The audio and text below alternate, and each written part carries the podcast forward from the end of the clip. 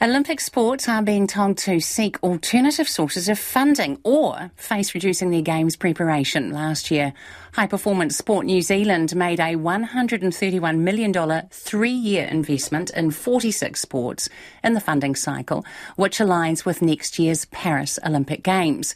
It was the first time high performance money had been guaranteed to a sport for a period longer than a year. Now, its chief executive Raelene Castle says sports need to maximise their revenue with corporate partnerships if they are to maintain their current level of competition. There's no doubt that costs are increasing and sports are making much tougher decisions about who travels, how often they travel, when's the most important time in preparation for an Olympics to travel. So those decisions are being taken by sports and we work really closely to make sure that they can balance those types of tough decisions and not impact performance. Now we're joined by sports reporter Felicity Reid. Kia ora, Felicity. Now, what are some of the challenges with sending sports out to chase the corporate dollar? Well, those tough economic times that we're describing here that are hitting elite sport, they'll actually also be hitting those businesses that they're the very businesses that they're going to get the money off. So part of, at the moment, you would think that there's not that many businesses within New Zealand that are making the kind of profit that would allow them to make a significant investment in a sport. So this is the point where Raelene Castle's suggesting that they get a bit creative in her words. And she's saying that smaller sponsors should come together to sort of combine their forces, I guess, behind a, athlete or a coach, and also perhaps a sponsor wants to support a boat or just sponsor one athlete rather than a whole Olympic team. So it's all of part of that is sending out all of these Olympic sports into what um, I was speaking to a sponsor, well, to a club that's already chasing sponsors, and he's described it as a cluttered sponsorship market. So you're sending all these additional sports, Olympic sports, into a market which the likes of, say, the Wellington Phoenix or New Zealand Rugby uh, Super Rugby franchises are already trying to get the money out of. It's the it's a bit difficult that New uh, Wellington Phoenix was saying for sports that aren't the bigger sports, so the likes of the rugby, the cricket, or the netball. It's harder work for them to actually make an impact in the corporate market and to sort of snare those corporate dollars. He was saying that they have to sort of take a different approach in what they can offer a sponsor. And I sort of see as well for an Olympic sport, a lot of preparation for the Olympics actually happens overseas. Not a lot of the international competition is happening in New Zealand. If we think about the water sports, maybe like the rowing, the canoeing, the um, sailing, all of these are taking in international preparation. These are World Cups held in waters overseas. So for a sponsor based in New Zealand, that's a limited payback that they're going to get, or limited visibility even for these athletes in the New Zealand market. But Again, Castle's saying that they should actually be chasing those local sponsors to avoid some of the problems that you get if you t- take on an international sponsor.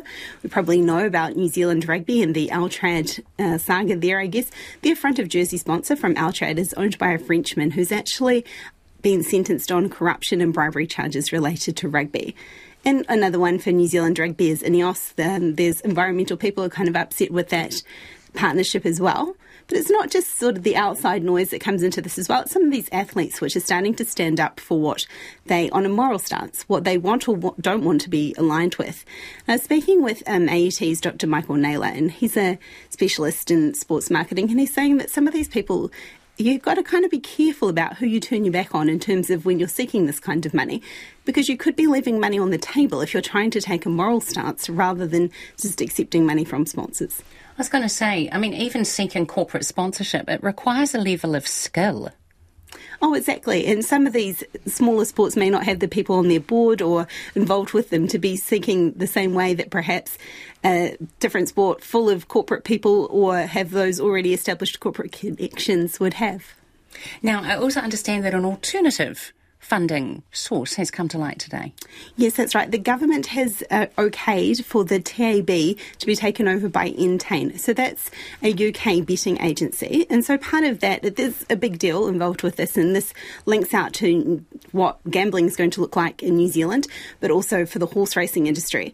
But for the part that I was taking a closer look at today, and more relevance, I guess, to what we're talking about here as well, is that they're going to put up an offer It comes over three years. It's only one off. It's $15 million funding. So that will go out to national sporting organisations. And I understand that's actually going to have to be split up between 38 different sports. So if you think 38 sports, $15 million, three years, it's not in a massive amount of money, but it is a boost for these sports who are now having to look different places to find the money. And they're also part of this deal that the TAB is doing. There's going to be a separate $500,000 paid to Sport New Zealand, and that's going to have to be ring fenced for women's sport as well. So, as much as part of this deal, maybe this was a little bit, sports do already rely on the TABs, the likes of basketball, do already get funding from that organisation. As this moves away, and as this, it's like a 25 year um, arrangement that the TAB have got with Entain. So, as part of that, I guess maybe softening the blow in some ways as well. This money is coming into sports, but as I say, it's only going to be a one off. So, they're still going to be in this um, situation of chasing these corporate sponsors in years to come. Good to know, Felicity. Thank you. Thank you very much.